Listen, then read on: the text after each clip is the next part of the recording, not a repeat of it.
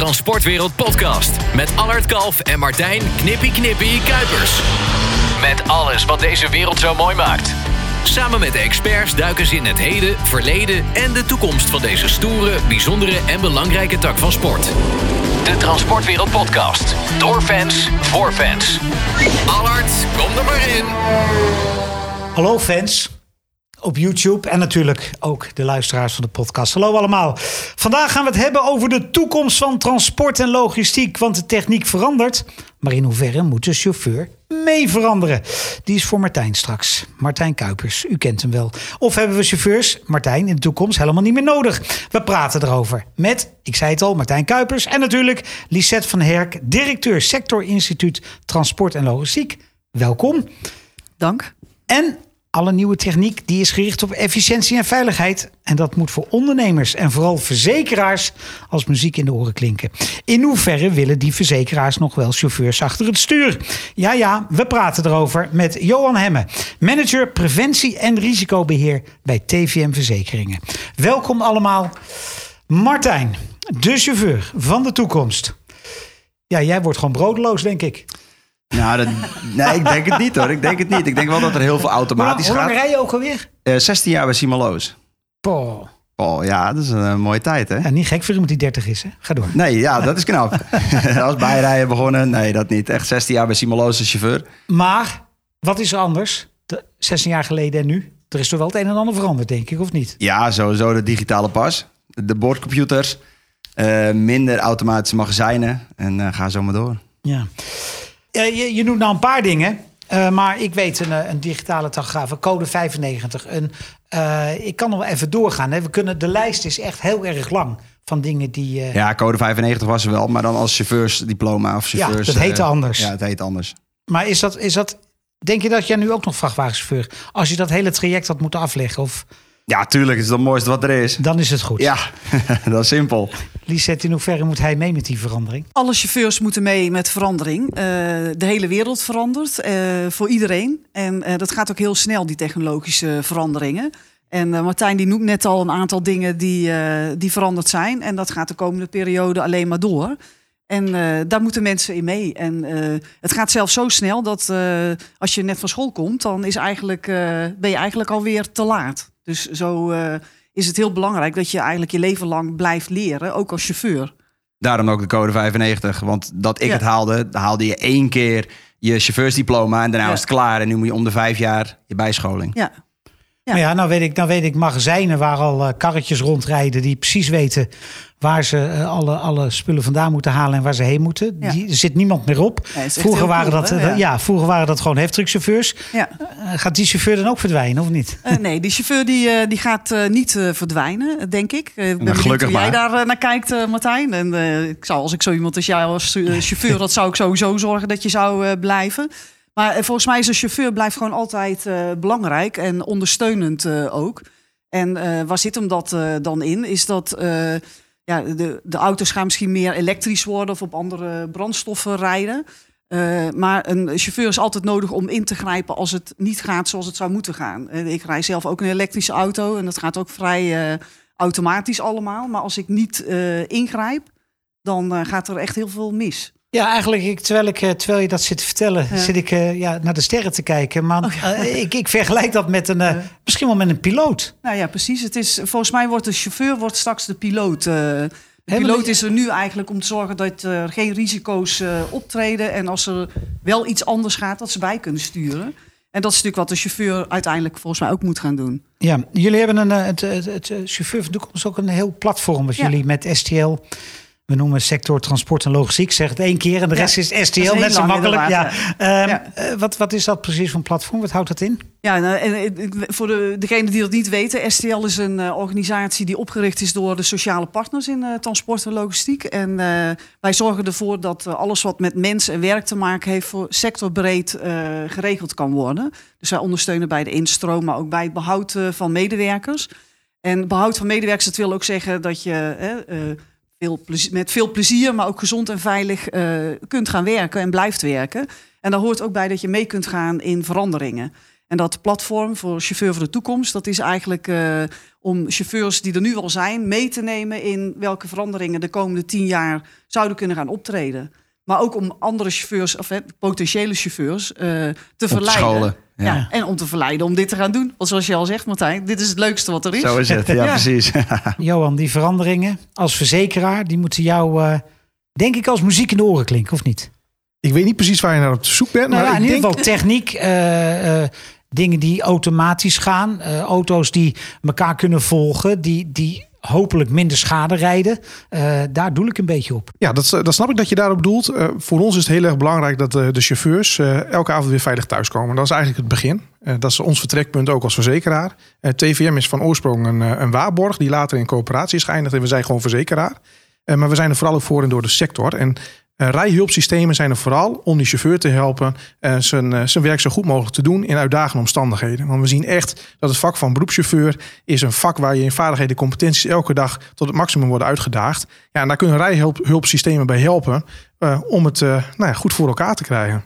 Ja, en dan zeg ik van de techniek is mooi, maar de menselijke maat moet blijven. Dat ben ik het helemaal mee eens. En dat is inderdaad het onderscheidend vermogen in de sector. We praten over de chauffeur van de toekomst. En er worden ideaalbeelden geschetst van autonoom rijden. Alles wat erbij hoort. Maar er zijn heel veel stappen die nog te nemen zijn. Ja, want dat is... Toevallig zag ik in ons papier het woord platooning voortkomen. En platooning vind ik een van de mooiste dingen eigenlijk die er zijn voor de sector. Platooning, voor de mensen die het niet weten, is de eerste auto die rijdt. En de rest rijdt er eigenlijk automatisch achteraan. En mijn vraag is altijd: waarom is dat er nog niet? Want dat zou toch gewoon moeten kunnen. Jaren geleden hebben we al een keer met personenauto's van Amsterdam naar Beest, want we eindigden bij Volvo, hebben we dat met personenauto's gedaan en dat werkt gewoon.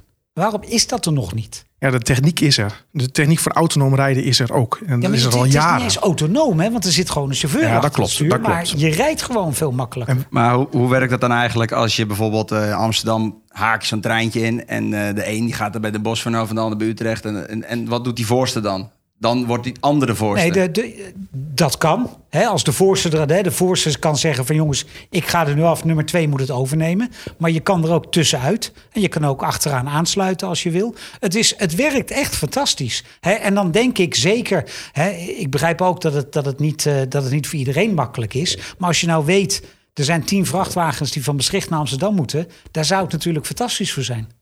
En dat is precies de uitdaging waar we voor staan. Dat wij als maatschappij moeten gaan leren omgaan met de nieuwe technieken. En wat dat voor ons als medeweggebruiker ook betekent. Dus als je een treintje met vrachtauto's ziet, op welke positie op de weg krijgen ze? En wat voor consequenties heeft dat voor het overige verkeer? Ook voor de auto's die nog niet uitgerust zijn met systemen. Ja, en die weg hebben we nu te bewandelen. Want de techniek is er. Het is eigenlijk een beetje een soort van tussenfase waar we nu in zitten. Want dat zie je ook met personenauto's, waar je dat ook bij zou kunnen doen. Je maakt gewoon een rijbaan vrij en iedereen traktert achter elkaar aan.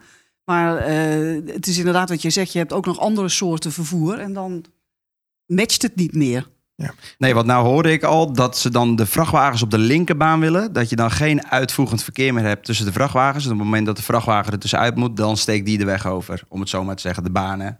En dan er vanaf dat een vrachtwagen geen last heeft van het overige verkeer, dat het 1 trein wordt. Ja, dat is inderdaad ook wat ik gezien heb. Dat is wel een vraag aan jou, Martijn. In hoeverre gebruik jij je rijhulpsystemen?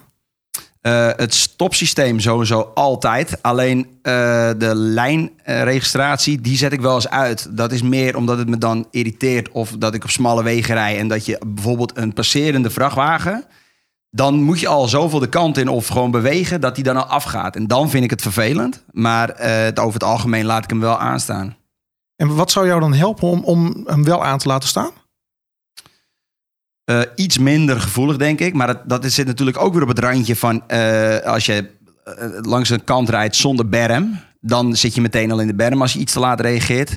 Maar dat het minder storend is of zo. Ik hoor van heel veel chauffeurs dat het, als het een geluidssignaal is, zetten ze het eigenlijk altijd af. Want dat is, die zijn ook wel heel hard, hoor. Ja, en die zitten dan of rechts of links in je speakers natuurlijk waar aan welke kant je over de lijn gaat. En dan hoor je een tijdje je radio niet meer. En dan denk je, wat is dit nou weer? En dat is dus wel eens een ergernis. Maar het is wel juist weer goed. Had ik vroeger wel meer last van dan nu eigenlijk. Eigenlijk nu helemaal niet meer. Ik had hem vroeger wel willen hebben dat ik een jaar of 21 was. Alleen maar werken. En dan was je wel eens moe, want je ging ook wel stappen. Dus dan was het op maandagochtend wel eens zwaar om dat hele eind vol te houden. En dan was het wel dat je soms zat je een beetje te knikkenbollen, kwam je op de lijn. En, of ik ging eraf, toen ging ik eraf om even lucht te scheppen. Maar ja, dan is het wel ideaal. Alleen nu is het soms, ja, wat ik al zei, een beetje een ergernis, zo hard. En ja, dan ga je per ongeluk net even aan de kant van de vrachtwagen. Rrrt, maar wat zouden jullie daaraan kunnen doen dan? Nou ja, dat is wel een goede vraag.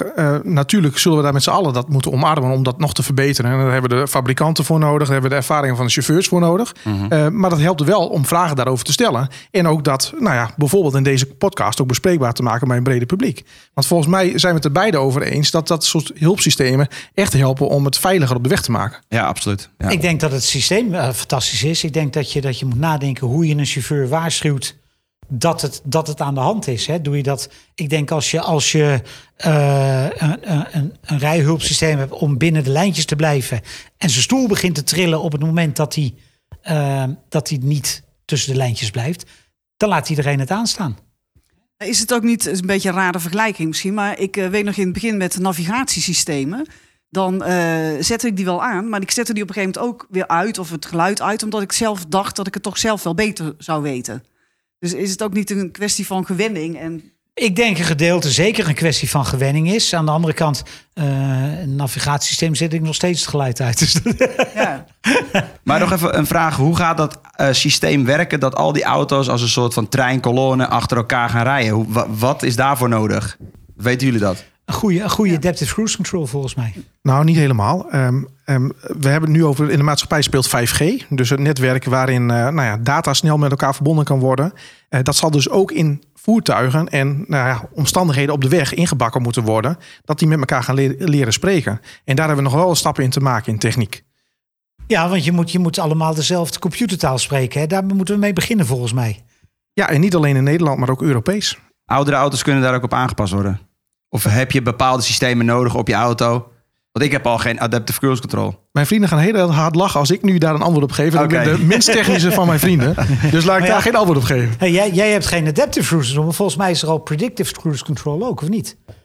Ja, ik heb een Franse auto. En, en in de sector is dat altijd een mooi onderwerp van gesprek als ik binnenkom. Maar die auto die heeft alles in zich om inderdaad zelf al voor een groot deel autonoom te rijden.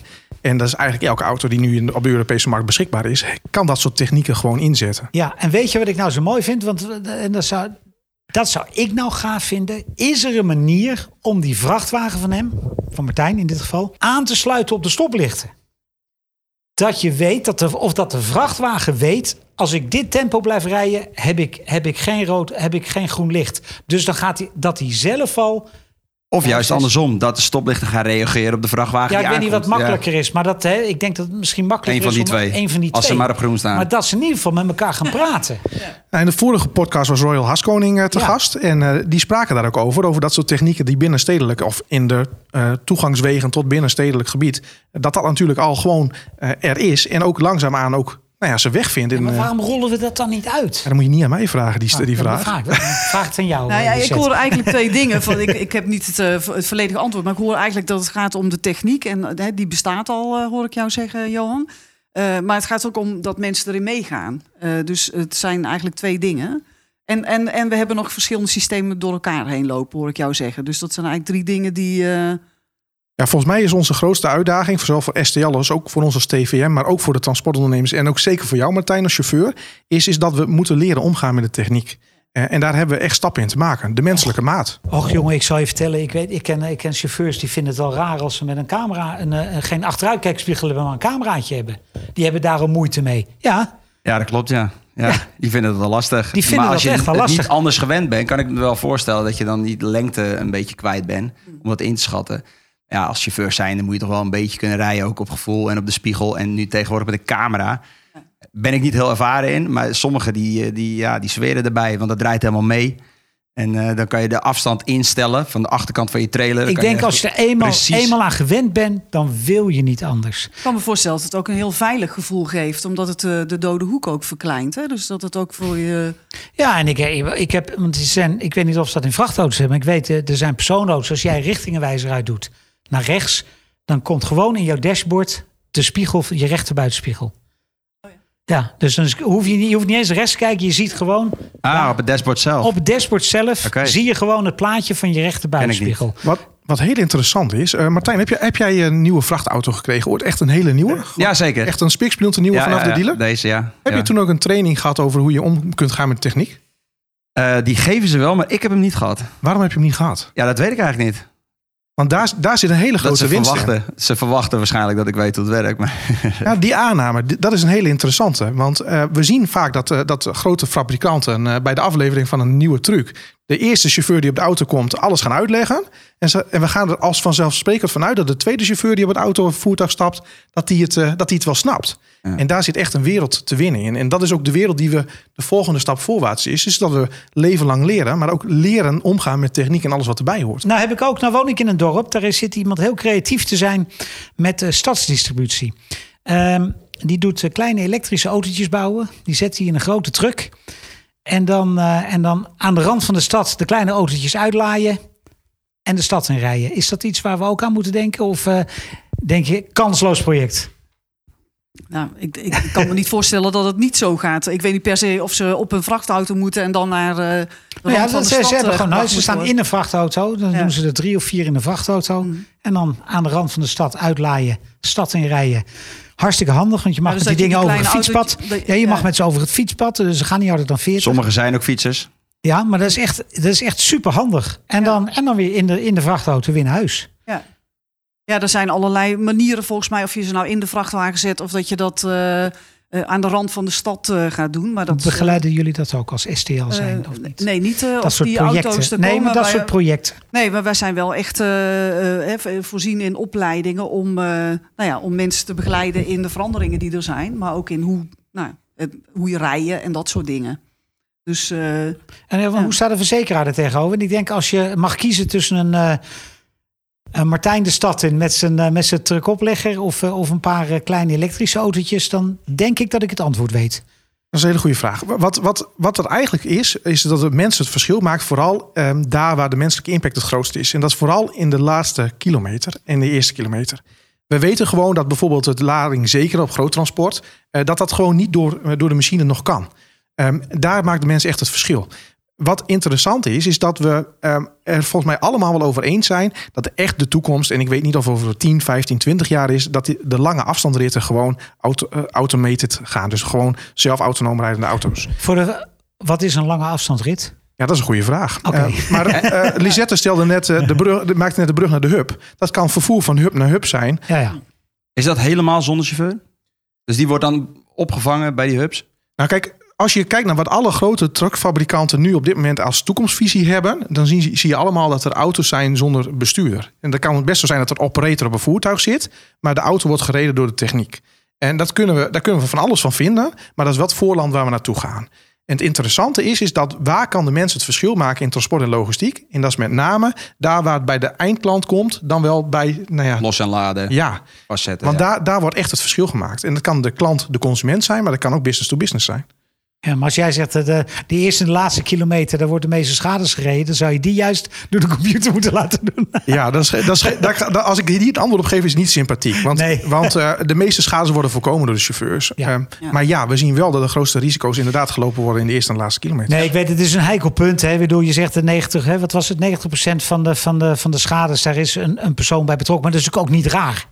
Ik bedoel, want ieder voertuig zit een persoon in. Dus als er ergens schade is, is het ook niet raar dat daar vaak iemand bij betrokken is. En Martijn, jij kunt het misschien nog beter beamen dan dat ik het zie. Maar er zit een enorme uitdaging, met name op logistieke plekken. Dus winkels, distributielocaties. Ja, het is druk, het is krap, het is klein. Er zitten tijdsloten op. Ik geef je te doen als je op maandagochtend 8:30 op binnenstad Neuden... Utrecht moet lossen. En dat is gewoon een enorme uitdaging. Ja, ik zie het ook als een uitdaging. Dus daarom vind ik het ook wel leuk. Maar het is gewoon druk, ja. En fietsers, verkeer, oversteken, noem het allemaal maar op. Ja. Nou, nogmaals, ik vind dat wel een uitdaging. Dus ik hou ervan. En ik snap het. Ik zou nog heel even toch terug willen gaan op... Er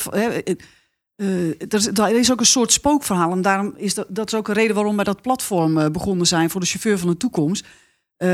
Dat... er straks geen chauffeur meer nodig is. Maar dat is precies om die reden ook. Als je in de binnenstad bent en al die fietsers hebt... maar ook, dat is niet alleen in de binnenstad naar mijn idee. toerist, nou, die heb je overal inderdaad. Ja. Maar dat menselijke ingrijpen, of zoals jij het net al noemde, Allard, de piloot van de weg. En dat is net hetzelfde. Vliegtuigen hebben ook een piloot. Zou ook zonder kunnen, maar die zitten ook nog in. Gelukkig en niet zonder reden. Dus ik zou dat in ieder geval ook wel heel even duidelijk willen maken. Dat mensen niet gaan denken, waarom zou ik chauffeur worden? Want we zijn straks niet meer nodig. Volgens mij is dat echt nog een... Ik denk dat je meer dan ooit nodig bent als chauffeur. Ja, precies, precies om die reden. En want er is nog een hele andere reden dat ik vind dat chauffeurs nodig zijn. Is dat vind ik dat transportondernemers vaak ook niet helemaal begrijpen. Is dat de chauffeur is jouw eerste visitekaartje. Ja. Als mensen bij jou binnenkomen, is het de man of vrouw achter de balie die daar zit. Ja. Maar de man of vrouw die jouw vrachtwagen rijdt, is jouw eerste visitekaartje. Ja. En laten we duidelijk zijn, techniek kan standaard situaties een prima oplossing zijn. Maar daar waar het afwijkt, maakt de mens het verschil. Ja. En dat is onze visie, daar delen wij die met STL. Ja, die delen we zeker. Want dat is echt dat zijn juist de belangrijkste momenten ook waarop je het verschil maakt. En ja, volgens mij ben je als chauffeur ook nog heel erg nodig, Martijn, voor de lading. Afgezien van je klantcontacten, maar zonder lading, dat kan wel meer gerobotiseerd worden. Maar... Ja, ik zie dat niet 1, 2, 3 gebeuren hoor. Nee, ik denk ook helemaal niet eigenlijk. Vooral niet. Als je kijkt in mijn werk, dan zou dat niet helemaal geautomatiseerd kunnen. Dat kan gewoon niet. Want ik moet rekening houden met bepaalde dingen dat heel snel makkelijk kan omvallen tijdens het rijden. Dus dat moet ik extra zekeren. Of andere dingen, rolcontainers. Ja, hoe gaat dat? Die automatische, hoe je het ook wil noemen. Een rolcontainer is misschien nog juist het makkelijkste voorbeeld dat het wel zou kunnen. Want die zijn allemaal dezelfde afmeting. En dan kun je er gewoon 3 naast elkaar. Ja, dat en ik heb er 1 vaak. Nee, of dan 3 klanten verder heb ik er weer 1. Ja. Ja, nee, dan wordt het lastig. Ja. Hè? Maar de rolcontainers, nou, daar zou je als je vol moet, zou nog kunnen. Ja. Maar heb jij pallets die ook nog een beetje scheef geladen zijn? Ja, veel plezier ermee, meneer de robot. Ja. Ja, dit is wel fascinerend eigenlijk. Want eigenlijk, er zijn zoveel verschillende soorten vervoer. En zoveel verschillende soorten bestemmingen. En er is gewoon nog heel veel variatie. En ik vind het fascinerend dat er zoveel kan met de techniek. En dat dat steeds verder gaat. Maar door die grote variatie is het ook nog wel een hele weg die we moeten gaan. Is het niet zo dat we de chauffeur van nu beter moeten informeren wat er allemaal komen gaat? Ja. Dat hij ook weet wat er komt. Dat hij daar misschien ook al zijn voordeel mee kan doen. Ja, ik denk dat het belangrijk is dat de chauffeur van nu weet wat er kan gaan veranderen en hoe je daarvoor kunt bereiden met opleidingen en dat je jezelf daarin verdiept, maar ook als bedrijven dat je daar je mensen in meeneemt. Maar ook voor nieuwe of potentiële chauffeurs, dat ik net al zei. Ik denk dat heel veel chauffeurs misschien zullen denken, of potentiële chauffeurs, het lijkt me heel zwaar. Het is allemaal heel saai achter het stuur zitten. Dat lijkt me helemaal niks.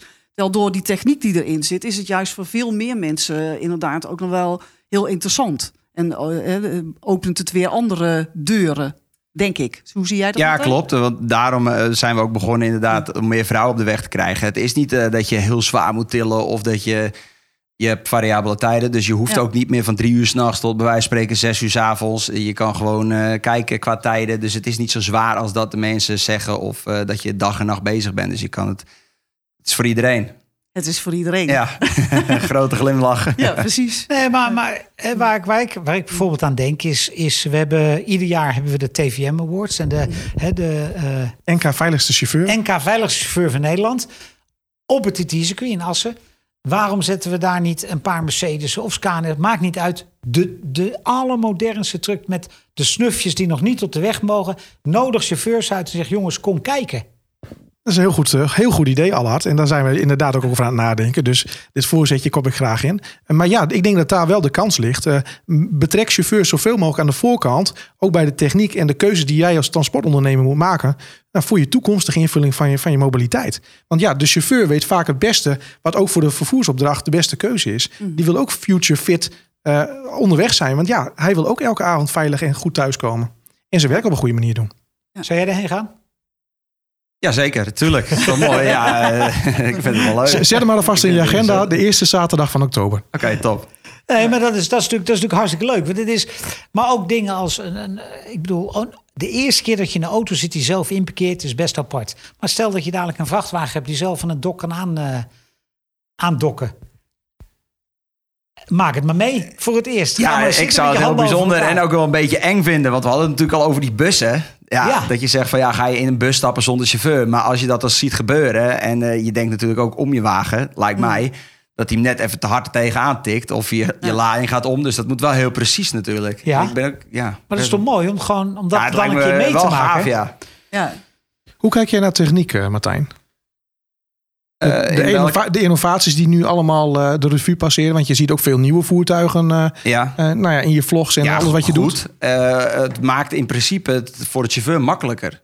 En veiliger. Net zoals die remsystemen, de lijnen, de registratie, active cruise control. Het wordt alleen maar makkelijker voor de chauffeur. Niet dat we lui worden. Want dat is ook een vraag die ik nog de hele podcast wilde. Nee, sowieso niet.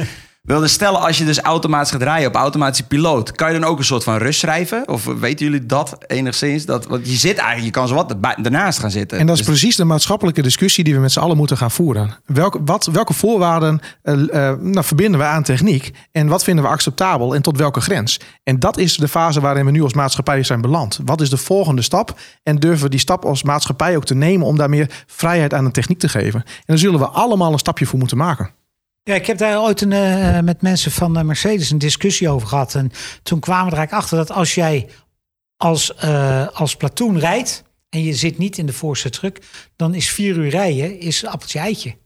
Hè, dat zou zomaar moeten kunnen, terwijl dat nu niet mag. Maar dan schiet je op. Hè. Als jij in Duitsland gewoon 90 rijdt, 4 uur achter elkaar, kijk, dan maak je stappen. Nou, in principe kun je nog langer door. Ja, maar je moet ook, er rijdt ook iemand op kop.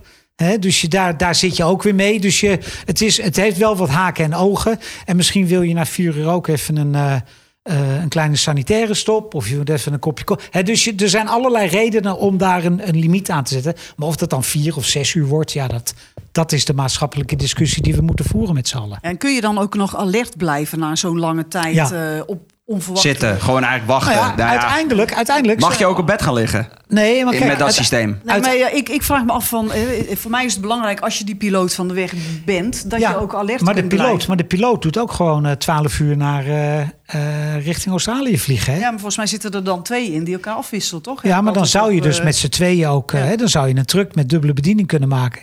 Dan wordt het echt gezellig. Ja, maar hoef je nooit meer te stoppen. Toiletje achterin en gaan. Echt zo, ja. Nou ja. Nee, wat heel fris wordt. Niet. Nee. Opleidingen. Ik bedoel, toen hij begon met vracht, trouwens nog steeds wel ongeveer, als je nu vrachtwagens gaat rijden, tanken, diesel, de high-speed pump erop. Ja. Maar ik heb al gefilmd bij LNG, bij CNG, bij allerlei andere futuristische brandstoffen. Is dat iets waar in de code 95 van de opleidingen moet daar meer aandacht voor komen? Want ik weet wel die. Ik stond daar in Veghel bij zo'n tankstation met dat gas. En dat bevriest en het is lastig. En een kap voor. Bril op, en handschoenen aan. Ja. En dan staat er weer iemand die niet uit Nederland komt in zijn t-shirtje. Dat allemaal goed. Dat is een ander verhaal. Ik zou bijvoorbeeld niet weten hoe het werkt. Nee. Dat is een beetje ook in lijn met wat jij net zegt, Johan. Van er zijn heel veel nieuwe dingen. En waaronder deze dus met andere soorten brandstoffen of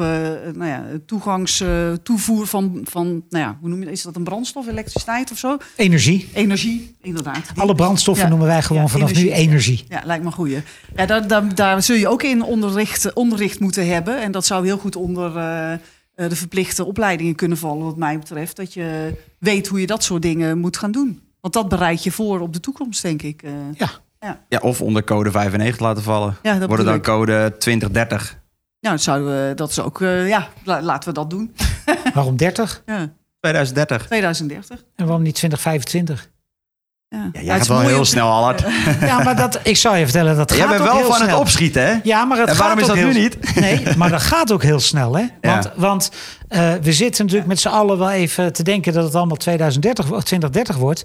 Maar dat gaat veel sneller dan wij denken, hè? Ja. En dat is precies de stap waar we aan toe zijn. Dat we dat met z'n allen moeten gaan herkennen en erkennen. En elkaar daarbij bij helpen. En dat kunnen we niet alleen. Dat zullen we met z'n allen moeten doen. Dus op alle niveaus. Alle ervaringen zijn daarvoor nodig. Om met elkaar die stappen te maken. Ja, samenwerken. Ja, krijgen we dan ook computercursus? Want er gaat volgens mij steeds meer met tablets en telefoons en apps. En Half in het Engels, helemaal in het Engels? Ik denk dat er tegenwoordig heel weinig mensen zijn, zeker de jongere generaties, die niks met, die niet weten hoe een tablet of een smartphone of zo werkt. En dat wordt ik weet nog wel van de oude garde, die gaat gewoon bij de klant bellen. Ja. Die komen aan bij de klant. Ja, dan gaan ze bellen voor werk. Ja. Waar moet ik heen? Ja, waar ga ik naartoe? Nee, dus ik denk dat je digitalisering of automatiseringsopleidingen, die horen er zeker bij. Want dat is vrij uitdagend. En als je er eenmaal in verdiept, dan is het ook allemaal niet zo heel ingewikkeld. Maar het is wel iets waar je heel erg tegenop kunt kijken of tegenaan kunt hikken. En dat zou zonde zijn dat je daardoor je kansen mist om een ontwikkelde chauffeur of een nieuwe chauffeur te worden. Dus, zeker. Maar is daar een rol weggelegd voor mensen als Martijn? Of misschien meer voor jullie? Of ook voor alle drie? Ja. Hè? Voor jullie alle drie? Nou, zeker voor ons. En zeker, wat Johan net al noemde, het is belangrijk om met heel veel partijen samen te werken. En met elkaar word je daar sterker in. En hoe meer je de ervaringen van iedereen combineert, zeker ook van de chauffeur zelf, dan wordt het alleen maar sterker en krachtiger, denk ik. En volgens mij is de grootste kracht die we in kunnen zetten, is elkaar vragen stellen. Durf gewoon je kwetsbaar op te stellen en durf vragen te stellen. Dat helpt ook om antwoorden te vinden. Nou weet ik uit personenauto's dat fabrikanten veel samen doen tegenwoordig. En misschien is Stellantis wel het mooiste voorbeeld. Maar is dat misschien voor de truckfabrikanten ook niet zo dat ze misschien toch meer samen dingen moeten gaan doen? He, zeker als je het hebt over rijhulpsystemen, over autonoom rijden. En misschien is er voor de truckfabrikanten wel een veel grotere rol weggelegd dan wij nu voor mogelijk hebben. Want je bedoelt dat autofabrikanten alles samen ontwikkelen? Ja, maar, ook, want uiteindelijk maakt het niet uit. Het moet gewoon veiliger. Het moet beter. En of je nou met Martijn met zijn Scania rijdt of iemand anders met zijn DAF. Nu zijn ze allemaal los aan het ontwikkelen. Allemaal geld erin aan het steken. En dan uiteindelijk kom je op hetzelfde neer. Uiteindelijk wel. Ja, maar de innovaties beginnen vaak op hetzelfde punt. En die innovaties vinden vaak ook hetzelfde uitkomst. Alleen de weg naartoe is vaak verschillend. Kijk, cruise control zit op elke auto. Dat is ook ergens begonnen. Dus er komt ergens een moment dat adoptie plaatsvindt en dat een innovatie tot iets blijvends komt. Dat klopt, daar ben ik helemaal met je eens. Alleen, dan rijden we dadelijk, gaan we platooning doen. Dan wil je toch dat er gewoon 6 verschillende merken achter elkaar kunnen rijden. Ja, die moeten dan toch met elkaar kunnen praten. Dan is het toch veel handiger als ze dat aan de voorkant al een keer regelen. En daar heb je afspraken op Europees niveau voor nodig om met elkaar een norm of een basis neer te leggen om techniek met elkaar te kunnen laten spreken. En natuurlijk gebeurt dat al. Dat staat al op de politieke agenda. Maar een van de meest belangrijke zaken is mensen meenemen in ontwikkeling, de next step forward, de eerste stap vooruit. Ja, maar vind je het heel erg als ik in die politieke agenda niet zoveel vertrouwen heb? Dat is jouw keuze. Dan duurt het en dan duurt het en dan duurt het. En dan krijg je uiteindelijk een compromis wat niet werkt. Jouw vraag is eigenlijk van, zijn we al niet op het punt beland dat je dingen samen zou kunnen gaan doen? Ja. Ja, ik ben geen fabrikant. Dus dat ik ook niet, maar dat zeggen, is iets waar ik gewoon ineens aan denk terwijl we hier gezellig staan. Ja. Nee, maar het is wel het feit van wat jij zegt van je bent dingen aan het ontwikkelen en dat begint altijd ergens. En dat is een beetje van we gaan met 3 partijen het luchtruim weer in. Dat is een beetje vergelijkbaar misschien, maar je ontwikkelt het allemaal en dan komt een bepaald moment dat je het gewoon kunt gaan bundelen. En dat is de vraag of dat moment nu bereikt is. Dat zou ik niet kunnen zeggen, maar nee. Iets heel anders. Heel aan jullie alle twee. Het is december. December is altijd een tijd van terugkijken. Maar ik wou eens even vooruitkijken. Stel nou eens even, we staan hier volgend jaar december. Wat wil jij voor elkaar hebben gekregen? Wat ik dan voor elkaar wil hebben gekregen is dat ik zou het mooi vinden als steeds meer chauffeurs voorbereid zijn op de veranderingen die er mogelijk zijn. En dat ze dat omarmen om daar zichzelf ook in te ontwikkelen. En ik denk dat klinkt heel makkelijk als ik het zo zeg. Ik zie het een beetje ook wel als mijn missie om daar zoveel mogelijk mensen toe te verleiden. Onder andere door een platform als Chauffeur van de Toekomst. Maar ook door allerlei opleidingen aan te bieden, zodat chauffeurs de kans krijgen. Ook andere mensen in de sector overigens. Maar in dit geval de chauffeurs de kans kunnen krijgen om zich te ontwikkelen. Als je dat volgend jaar aan mij vraagt en dat is gebeurd, een stapje meer dan nu, dan en daar kom ik er volgend jaar gewoon op terug. Hartstikke goed. Johan, als jij de speerpunten van jou die je echt zou willen veranderen de komende 12 maanden. Op veiligheid concurreer je niet. En wat wij proberen te maken, de volgende stap is dat we meer de samenwerking in de keten realiseren. Dus met elkaar aan de voorkant ook informatie met elkaar delen. Om het voor elkaar ook makkelijker, veiliger en beter te maken. En daar zijn heel veel kansen voor. En met name die motor aan de gang krijgen en die toerentallen opvoeren. Ja, dat is wel een droom die ik voor de komende 12 maanden tot realiteit wil brengen. Ja, mooi. En de wereld van transport en logistiek staat nooit stil, hè? Nee. Oh, mooi, hè? Die dromen allemaal. Ja, Martijn ga ik het niet vragen, want die zie ik binnenkort nog. Want dan hebben we de volgende Transportwereld podcast. Ja, zeker. Wat ga je morgen doen? Dat weet ik nog niet zo heel goed wat ik morgen ga doen. Maar wat ik de komende week ga doen is kerstpakketten rondbrengen aan mijn collega's samen met mijn managementteam. Dan ga ik niet de flauwe opmerking maken. Dan hoop ik dat ze dichtbij zitten. Maar goed. Ja, dat zitten ze niet. Dus ik mag lekker lang in de auto.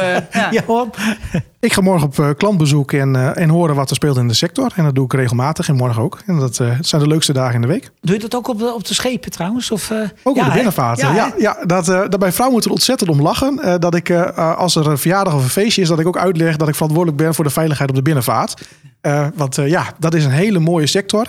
Maar dat is ook een sector die vaak onbekend en onbemind is. Martijn, morgen vroeg op? Nee, morgen niet vroeg op. Maar ik ga wel even een kijkje nemen op de site van de Chauffeur van de Toekomst. Ik was bij de opening, dus je kan er alle kanten op. Dus ik ga er sowieso even een kijkje nemen wat je er allemaal kan doen. Oh, nou, helemaal goed. Schitterend, jongen. Ja, schitterend. Maar wel weer vrijdag en zaterdag heel vroeg op pad om 3:00. Dus dat, met de LZ2. Hey, hoe laat ga je dan naar bed? Dat wou ik wel even weten. Ja, als jij om 3:00... Want ik heb dus... mijn vriendin die moest van de week ook een paar keer om 5:00 's ochtends op pad. En die ligt gewoon om 9:00 in bed. Dat probeer ik wel. Maar dat lukt niet altijd. En vooral niet als ik die dagen ervoor vrij ben geweest. Dan lig ik wel eens wakker in mijn bed. En dan weet je, ik moet het zo uit. 2:15 gaat mijn wekker. En dan ga je er juist over nadenken. Dan kan je niet in slaap vallen. Maar die dag erna slaap ik weer heerlijk. Vanavond slaap je ook weer heerlijk. En een beetje tijd. Ja. Heb jij nu ook onderwerpen die je graag samen met experts besproken wil hebben? Laat dan een reactie achterop. rtltransportwereld.nl Of stuur ons een berichtje via Instagram of Facebook. En als je YouTube kijkt... In de comments kun je ook van alles kwijt. Laat een duimpje achter, abonneer je op ons YouTube-kanaal... en dan weet je altijd alles als eerste. In onze volgende podcast, nummer 6. Nummer 6, ja zeker. Ja, de heren Geelhoed. De gebroeders Geelhoed. Ze zijn bij de liefhebbers bekend om hun dikke trucks. En volgens mij heb jij ze uitgenodigd, of niet? Zeker, ja. Ik heb ook een video met de jongens gemaakt... En dat is ook een hele dikke wagen. Nou, helemaal goed. Ja, wat is hun verhaal? Welke risico's hebben ze genomen? En wat is het verhaal achter die mega dikke trucks van ze? Dat allemaal in de volgende Transportwereld podcast. Tot dan. RTL Transportwereld is ook te zien op tv. Elke zaterdag en zondag om 5:00 bij RTL 7. En verder volg je ons op alle socials en natuurlijk YouTube. Tot de volgende.